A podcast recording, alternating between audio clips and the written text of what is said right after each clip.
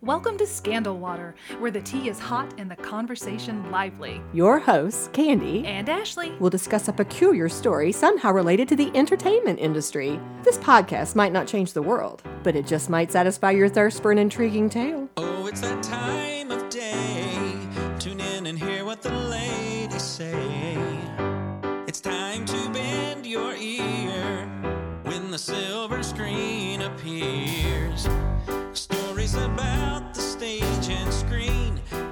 Everything in between. So come on and join the fun. The curtain opens in three, two, one. Hey, Ashley. Hi, Candy. I'm looking forward to this. First of all, for our listeners, we decided with a new season, you already know we're trying a couple of different things. So, Ashley had the idea of perhaps we should experiment more with using Zoom and, and video recording some of our episodes to see if perhaps some people might enjoy watching them on our YouTube channel. So, we are recording this, which is a little different for us. And the other thing is, it's been a while since we had a surprise episode, and this one is a surprise for Ashley. I'm excited. Do you have any guesses at all? No, because this is for November, and November, the theme for November is cornucopia, which is anything. So there is no Anything goes. It's Candy's, it's can- dealer's choice, Candy's choice. no, I have absolutely no clue. Well, then let's just see. It won't take you long to figure it out, but let's just see. Okay. So I'll start by saying last night my family went to eat at Blind Squirrel. Have you ever eaten there? No. What is the blind squirrel? It's just a really cute little restaurant, but it has a lot of TVs around the room. And last night they were playing a lot of music videos. And they were older music videos because Camden commented that he recognized a lot of them from when he was in middle school. A lot of the songs were older. Okay. So, my question for you, Ashley, Said would the music videos be older for us though? For Camden, it's like, oh, that's old. well, it's still 10 years ago, regardless. But yeah, true. Well, I was going to ask you, what's a memorable music video for you, whether past or current? It doesn't matter. Just can you think of a music video that stands out? So, absolute first thing that popped into my head when you said that, because the first thing that I thought was, I don't know. Second thing was walk like an Egyptian. Oh, okay. Yeah. And why does it why does it come to mind, do you think? Mm, probably from my days in elementary school in the roller skating rink, and they would play that song a lot. And I just remember the music video to that and the Bangles, and I just thought they were so cool. The one that came to mind for me, and you're younger than I am, so I'm not sure if you've even seen this, but we'll see. Michael Jackson's Thriller. Oh yeah, yeah. Uh, did I see that? Of course I've seen it, but I don't remember the last time I saw it. Everybody remembers the dance, but I think it's been a while since I saw the full video. Well, I remember the very first time I saw it. I was young. We lived in the country, so we didn't have cable. We we had to live by normal TV channels, and there was something called Friday Night Videos. Okay. And you probably don't even you're probably not even familiar with that, but it was a channel that played videos. And I remember when Thriller first came out, it was a big deal. It had been Yeah. hyped Yeah. and stayed up to watch it. Of course, it's nighttime. I'm younger. You love doing that scary stuff at night. I do, I do. But they really had us kind of hyped up because there was talk about how scary it was. And there was a disclaimer, which I rewatched the video again just before this to remind myself. But there was actually this little message that appears on the screen right when it first starts from Michael Jackson that says, quote, Due to my strong personal convictions, I wish to stress that this film in no way endorses a belief in the occult. Ooh. And just the fact that it started with that, Yeah. it's nighttime. I- I've been hearing how scary it's going to be. And then it starts. It was scary. I mean, I remember it was And very impressive. at it- the end. yes. Ooh. Uh, oh my goodness. That got me. I remember the whole thing was just such an experience. But of course, I loved it.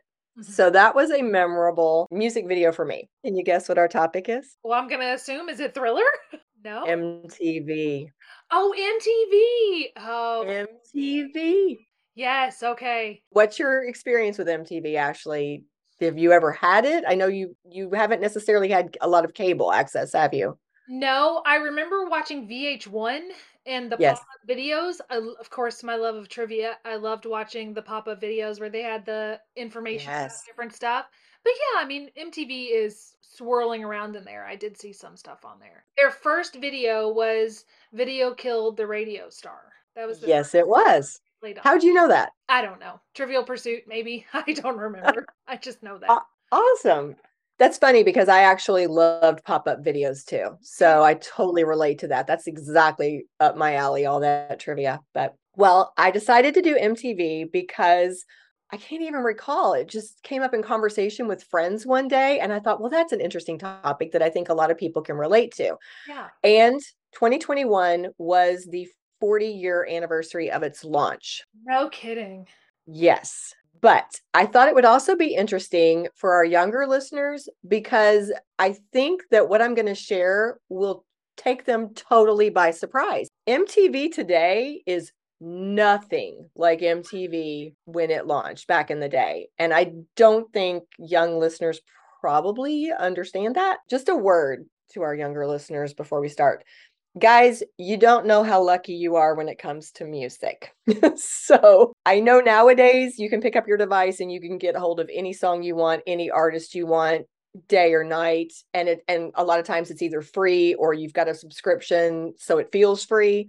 Yeah. Back in the day, oh, back in the day, if you loved a song, You got your cassette player and you got ready and you waited for it on the radio and you hit record after the DJ did the little intro and then you were like, oh, yeah, mixtape. and somebody like your your sister would like say something right at the end and like ruin your whole recording.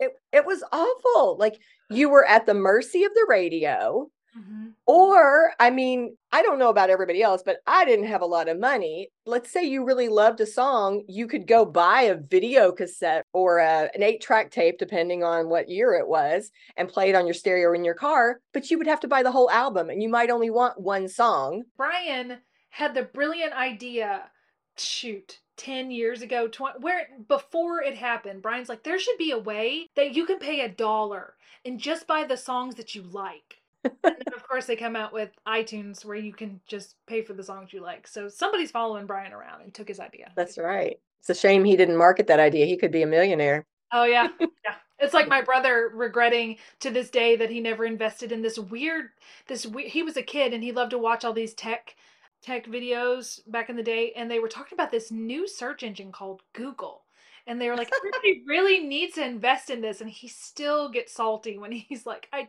I was twelve, but I should have known, I should have known, If only. if only. Well, the point is, especially for you guys who are younger, you can only imagine how exciting it was in a context like what we've just described to realize that you might have access 24 7 to your favorite songs with the bonus of actually getting to see what the artist or the bands look like because you didn't even know that a lot of times. And then you had like the story that the video tells, which makes your song so much better and more fun to watch or listen to. So it was a big deal when they said that they were going to come out with MTV.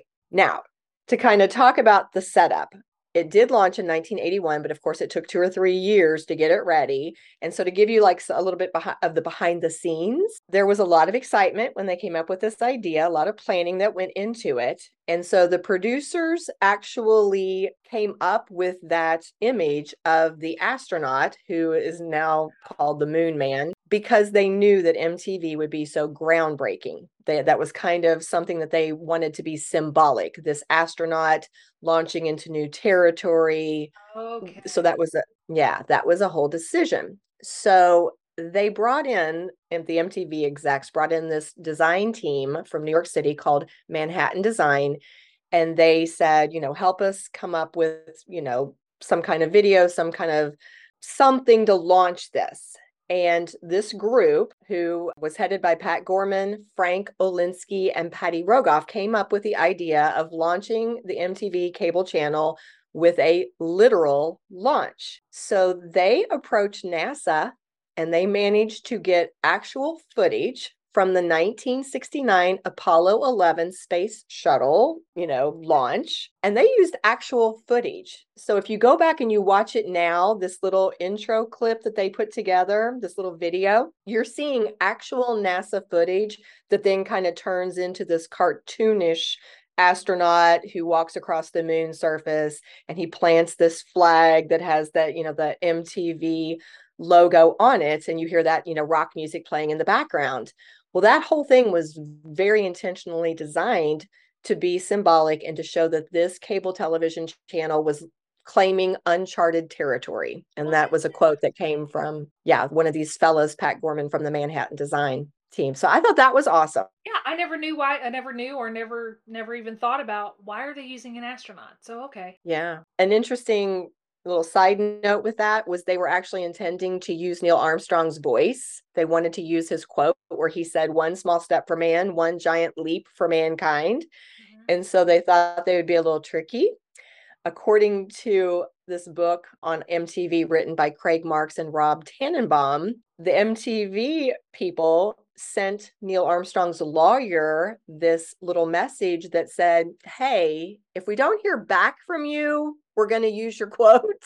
And for a long time, they didn't hear back and they thought they were going to do it. And then just days before MTV was supposed to launch, they got a message from the uh, lawyer saying, Yeah, we're going to sue if you do that. so, so they didn't get to use Neil Armstrong's voice. Yeah. They went without it. That's a nice tactic. But if I don't hear back, it means you're cool with it. And then yeah. say, "Oh, I never got your letter. Oh, the mail." So sorry.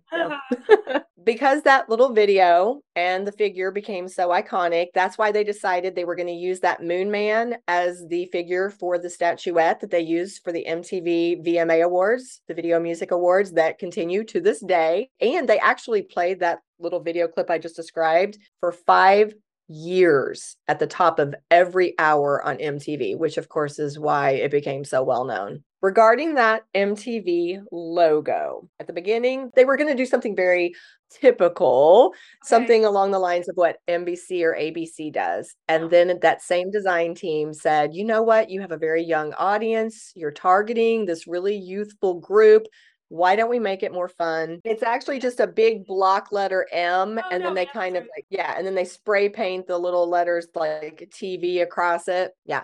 And it cost a thousand dollars for the Manhattan design team to come up with that, which is not very much when you think about it's been mm-hmm. around now for 40 some years and it. Yeah. Okay. It's kind of wiggly. What year were you born, Ashley? I'm trying to remember. 80 years. So of course you don't remember anything about this because you were a baby. I, yeah. Baby. Oh, yeah. I wasn't focusing on any of this. not not a bit of it.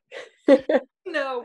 MTV launched at midnight on August 1st, 1981 MTV, by the way, stands for music television. Mm-hmm. And it did launch with that video that we've just described. And at the end of that video, you heard the voice of John Lack, who was one of the MTV creators. And he says, quote, ladies and gentlemen, rock and roll. And that is how MTV started. Cool. As you said, the very first music video was Video Killed the Radio Star, which was very intentional. I you're kind of I'm can you hear it in your head? Video killed the radio star. Mm. Yep. Yeah, which I thought was a really cool choice. And it's funny because I'd never really stopped and thought about it, but video killed the radio. I mean, it, yeah. it's very appropriate. And I found out that the program director, Steve Casey, kind of had to fight for it a little bit because he did think that it would be really symbolic. He wanted to use that song, but some of the other people on the team said it didn't really become a hit in the US. It only got to number 40 on the charts, even though it had reached number one in England. So they said, we should go for like a hit. We should go for a number one. He's thinking and, history. He's thinking this, no, this is symbolic. And that's what I, what I'm learning is the, it was very intentional. All of this was very mm-hmm. intentional, even down to the first video created it, or re- released. And I think he was trying to say something. You are 100% correct. He literally said, quote, nobody's going to be watching. It's symbolic. Yeah, they don't watch yet. It had some issues. There it also wasn't being widely watched because it was cable and not a lot of people had cable. It was actually only accessible to a small portion of New Jersey, I think, at the time, and the people who subscribed to a very particular cable operator. So it wasn't widely watched. As you said, he knew he was making history. Yeah. So that was one of their issues. They didn't have a, a, a, big population. And another issue was they also didn't have a large library of music videos. In fact, you know, with their format being they were going to show videos nonstop 24 hours, seven days a week, in their first day alone, they had to repeat some of their videos up to five times because they just didn't have that many videos. Because it didn't exist yet. There yeah. were some music videos that were out there, but not, they changed the whole medium. Yeah. Yeah the music videos i could completely be wrong but i think the music videos back then were more like live performances videos of the person singing live like something mm. you would see on the ed sullivan show or you know the beatles. We all know the beatles on the ed sullivan show. They were filmed but it wasn't there wasn't a plot to the music video. I think mm-hmm. that started with this right or no yeah, no, I think you're right. I hadn't seen it expressed that way, but I think I think you're absolutely right because what I did hear the article say again and again was how MTV revolutionized all of it from how record companies marketed to exactly what you said, how these videos themselves looked and what people right. did with them. Some of the early music videos were weird, man, cuz Brian was watching some ABBA stuff and I guess they would predate this. They would have been in the 70s or 80s or something. They were super weird. The videos, it's like when you get a new camera and it does different functions, or you get a new program that has a hundred transitions, and you go, "I'm going to use them all," and they, just, they would be kaleidoscope, or they would be doubled, or they would be like fisheye, and it's like, did you just pick one? Don't don't Go, don't try all of it because this is a good ABBA song, but you're weirding me out, guys. I don't even remember what song it was, but just look up old ABBA videos. I'm sure you'll come across it. That is so funny. Spoken like a filmmaker, you would yeah, notice that. I, I did notice that because I've been there. I've gotten new. I've gotten new toasters, new transition stuff. Been like, yeah, let's do this. Let's do a wipe, you know, and you use them all. That's not good. and, but maybe not publish those. Maybe maybe experiment first, and yeah.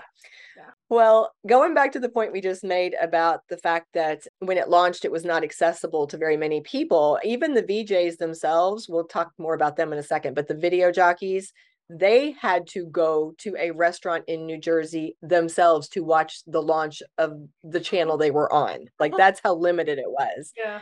And so that's one of the reasons behind the slogan that many people remember where they would there would be famous singers, artists, bands who would say, I want my MTV. Do you yeah, remember? I do, yeah. Yeah. Yeah. That was actually really intentional. That was part of a campaign where they were trying to get these young viewers to demand access to MTV from their cable companies. So they started super smart. They started getting all these people like Sting or um, Cyndi Lauper, David Bowie to tape this little promo that would say, I want my MTV, yeah. and they would play it and then it worked. People did start demanding access to MTV, and before long, it was very widespread. So I didn't know if you wanted to hear just a tiny, a tiny bit of the audio from one of those. I want my MTV sure. yeah. promos. Is that all right? Yeah. Let's see if we can hear this. I want my MTV. I want my MTV. Call your cable company and say, I want my MTV. Okay, so that was Sting and I think Joan Jett, just a variety of artists who were weighing in there. Well, I'm wondering, Ashley, should we take a small break before we go on, or Let's do it? I'm gonna look up that ABBA video.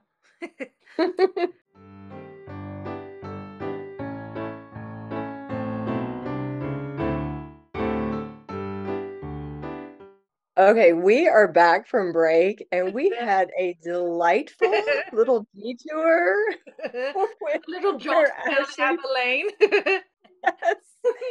little I got to see pieces of uh four different videos, which I think has just affirmed your theory from earlier. They got a new camera, a new editing thing, and they said, try it all.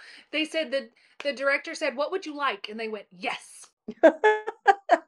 But you're making me think. I think your point is so valid. It's technologically, they didn't have the same know how that they did even 10 years later. But also, they were breaking ground. They didn't even really have the concept of the music video itself, like a story that that Yeah. complements a song. Right. It was really more about, as you said, we're going to sing and how can we make this really entertaining as we now I'll be film ourselves Now I'll be there. Now I'm gonna be the side. Now I'm gonna fade in. Now it's a light. Now it's a snowman. You know. Yes. Oh, it was fun to watch though. Guys, we'll Okay. post the links. We will definitely have to post the link. Well, moving back into MTV. Yes. So, in its early days, we've already referenced the fact that they had what were called VJs instead of DJs, disc jockeys for, mm-hmm. you know, your radio, VJs for your videos. And the very famous VJs were JJ Jackson, Martha Quinn, Nina Blackwood, Alan Hunter, and Mark Goodman. And they were chosen very carefully to represent these this kind of young hip crowd that represented different types of people as well. And they would film these VJs introducing their videos, but they were not live. Even though it looked live, they actually filmed it in this loft type studio, Mm. which meant that another issue that they dealt with in those early days were tech glitches where they would introduce a song and a different song would play Oh, or perhaps yeah something would happen and they wouldn't respond because it was pre-recorded and it would seem as though there was some kind of a gap there all kinds of things. So a second issue the vjs themselves in an article that i saw where they were reflecting back on their 40 years they they were interviewed a couple of them mentioned that they did not think this was going to be a success and they kept their day jobs for a couple of months until they made sure that mtv was going to make it. In fact um, Alan Hunter remained a bartender for two full months after MTV launched until he felt like it was safe to quit. So it was it was an unknown to them. So a couple of firsts. Pat Benatar's song "You Better Run" was the first female fronted promo to air, according to one article. And REO Speedwagon's "Take It on the Run" was the first bit of concert footage that was screened on MTV. And then they said that "Keep On Loving You" was the first U.S. Hot 100 chart topper that appeared on MTV. And apparently, Rod Stewart was one of the early most populars, if you want to call it that, because one time he made 16 appearances in 24 hours across some of his different songs and videos. Wow. Yeah. The golden age of MTV lasted from the early 1980s to around 1992. So, how did it change the music industry? Several things, some of which we've already kind of touched on. One thing it did was it helped with spreading the second British invasion, if you want to call it that, because MTV was a medium that they used to share a lot of those British bands, those British artists, and they became hugely popular in America. So that was one way that MTV changed the industry. Another thing that happened was listeners who saw these bands and, and the songs that they liked on MTV would actually start requesting them from the radio stations Yeah. and that actually that yeah that kind of impacted how certain artists or groups or songs their popularity and it, so basically it started kind of pushing in the direction of the taste basically the listeners were having more influence i guess you could say yeah. like this was a way for them to actually influence songs being played music that was being created popularity of bands all of these things were now more closely tied to response from the actual viewers themselves. And then, of course, this is the one we've touched on. MTV really became a platform for artists to promote their new music. Record companies started investing a lot more time and money in the promotion on MTV into the videos. in the 50s and 60s, we had American Bandstand. In the 80s and 90s, you have MTV. So that's 100%. makes sense. Yep, 100%. And so this is where we started to see these really attention grabbing and innovative videos coming out that were using technology that had not been seen before. We've already talked about Michael Jackson and Thriller. He was one of the big groundbreaking stars as as you know, we've kind of already mentioned. Let's just talk about Thriller for just a second. It broke ground in so many ways. It's a movie. Yes, absolutely. They had never had anything of that length. I think it was something like four minutes into it before the song even started. They used some technology that you hadn't seen before. There were so many things. Even the way they approached making it, it was going to take more money than I think had ever been put into a, a um, music video before.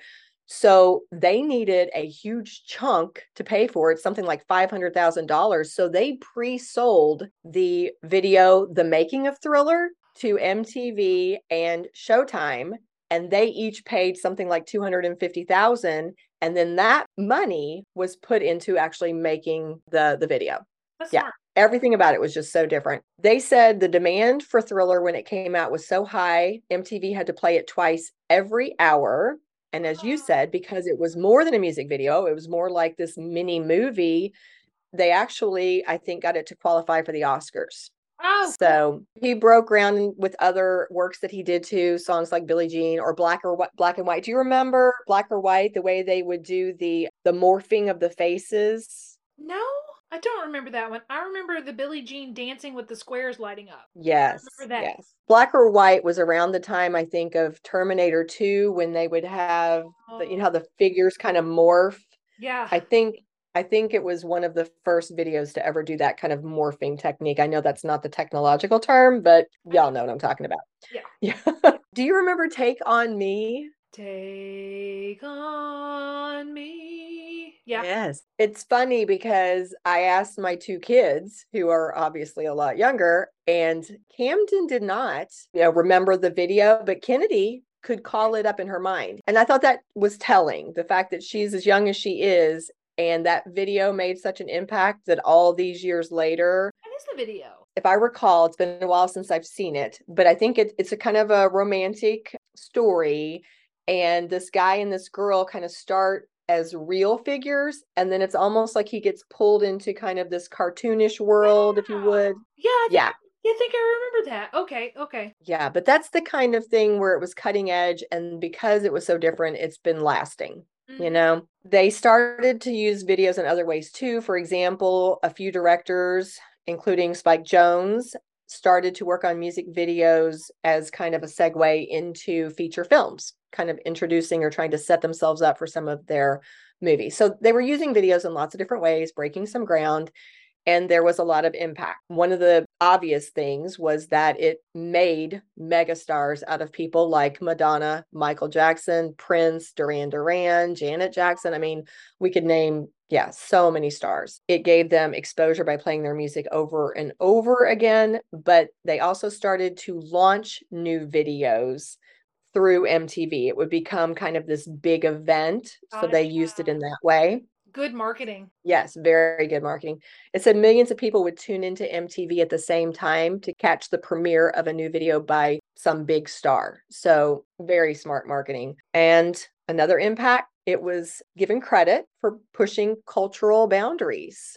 They gave the example of Madonna's 1989 Like a Prayer video, which at that time was very controversial. They also gave an- another example of kind of pushing boundaries and going into new territory by sharing that in 1988, they launched the show Yo MTV Raps, which really gave a lot of exposure and helped to to break ground with rap. You know, it kind of gave that a lot of exposure, a lot of they use the word it really started the hip hop revolution, I think is how they phrased it in one article.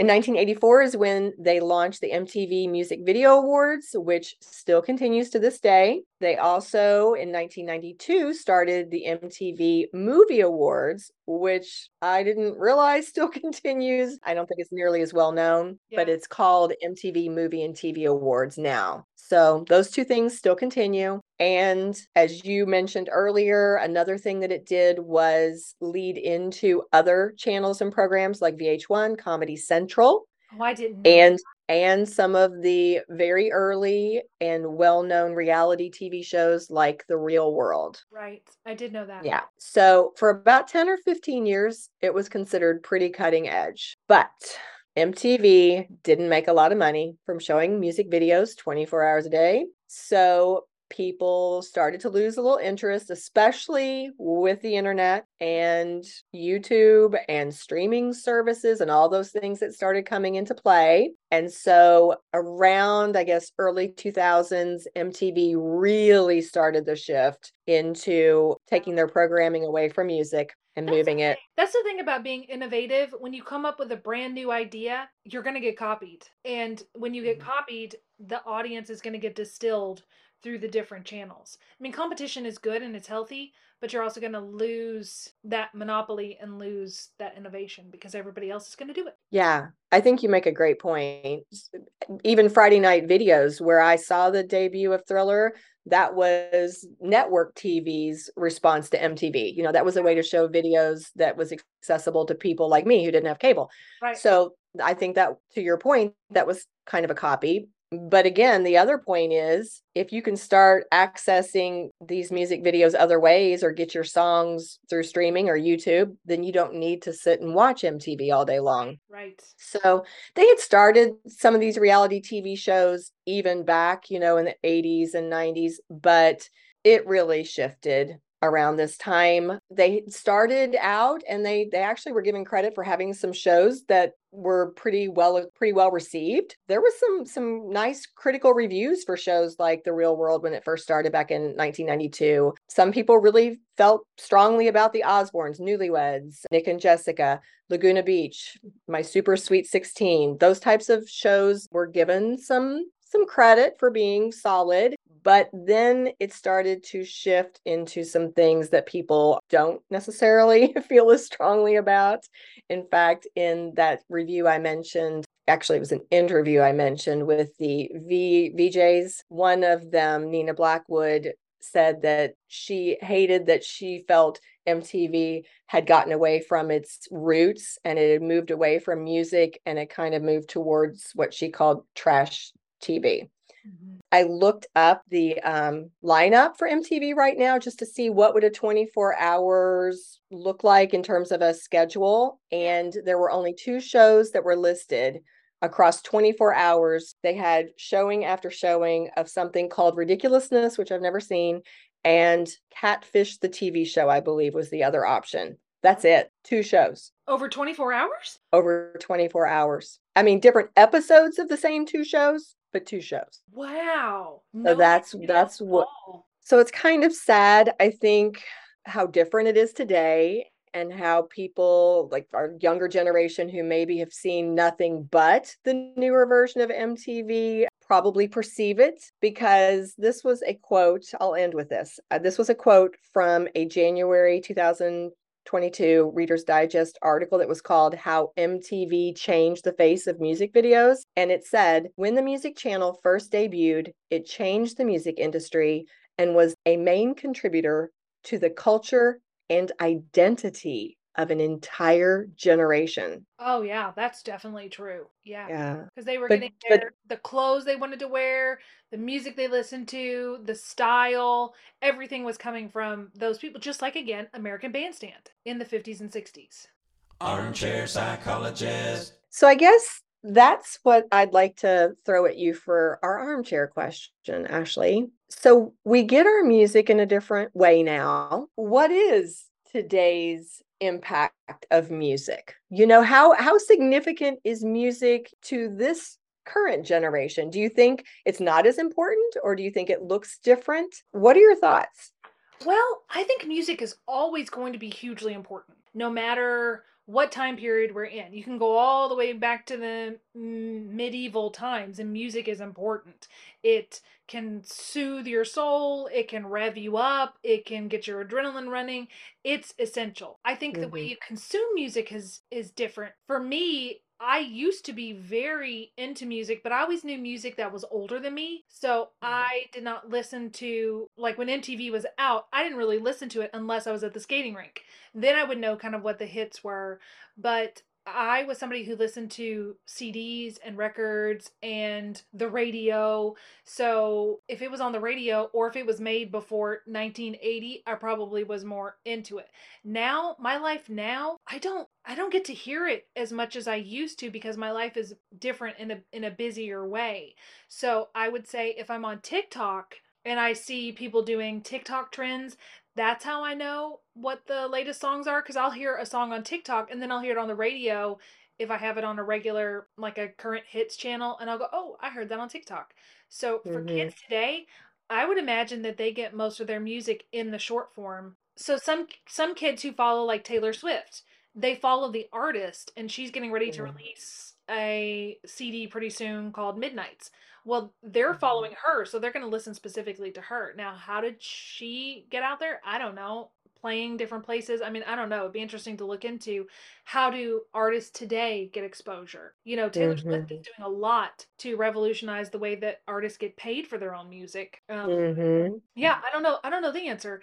I think it's always going to be essential, though. It's just how are they Mhm. consuming it? How are the young people getting it now? They don't have the roller Yeah. skating rink. They don't have the radio. They don't have. Sounds like they don't even have MTV. It's just streaming. It sounds like. Mm-hmm, yeah. I have so many thoughts. I, I'm not sure where to start. I guess the first comment I'll make is I'm realizing that when I was younger, music was so much of my entertainment. Yeah. And now I think my entertainment is podcasts. I think Oh, that I've replaced yes. I think I've replaced music with podcasts because I used to listen to music all the time in the car, doing chores, whatever, and now I do podcasts. So for me, that I think is a big difference. You're right. But I recognize music is still very important to me, but I think I use it in different ways. So for example, we were sharing in my job, we we talked briefly about self-care and we were talking about strategies, you know, for stress relief or whatever. And one of the teachers said music is something that he uses very strategically in his downtime before school starts or during breaks or Mhm. lunch because it can affect his mood and his attitude. And I thought that is very true for me as well. I mean, absolutely true. You know what? That just that just reminded me when I am writing, and I got this from a podcast, KM Weiland, helping helping writers become authors. So I want to give her. I think she's the first one that said this. She listens to classical music when she's writing, but she listens to opposites. So if she's writing a romantic scene, she might listen to some adrenaline pumping battle music just to give it a little different a different twist to it. So I've noticed that I've started doing that. On YouTube, they have playlists called Dark Academia or different moods. So I select the kind of mood that I'm wanting for the scene and I will write the scene listening to that. I just put it low enough that it's just right there on the zeitgeist for me and I'll write according to that. Oh, here comes Mhm. Scotty, everybody Scotty.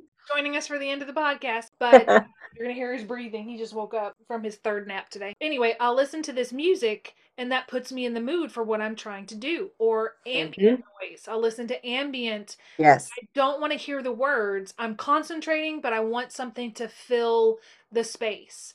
And I will tell you what, you will not find a more beautiful and more peaceful moment than if, well, where I live in the country, uh, driving on a foggy morning and listening to Clair de Lune on Mm. classical radio. I mean, tell me, tell me what is more beautiful than that. I don't even know.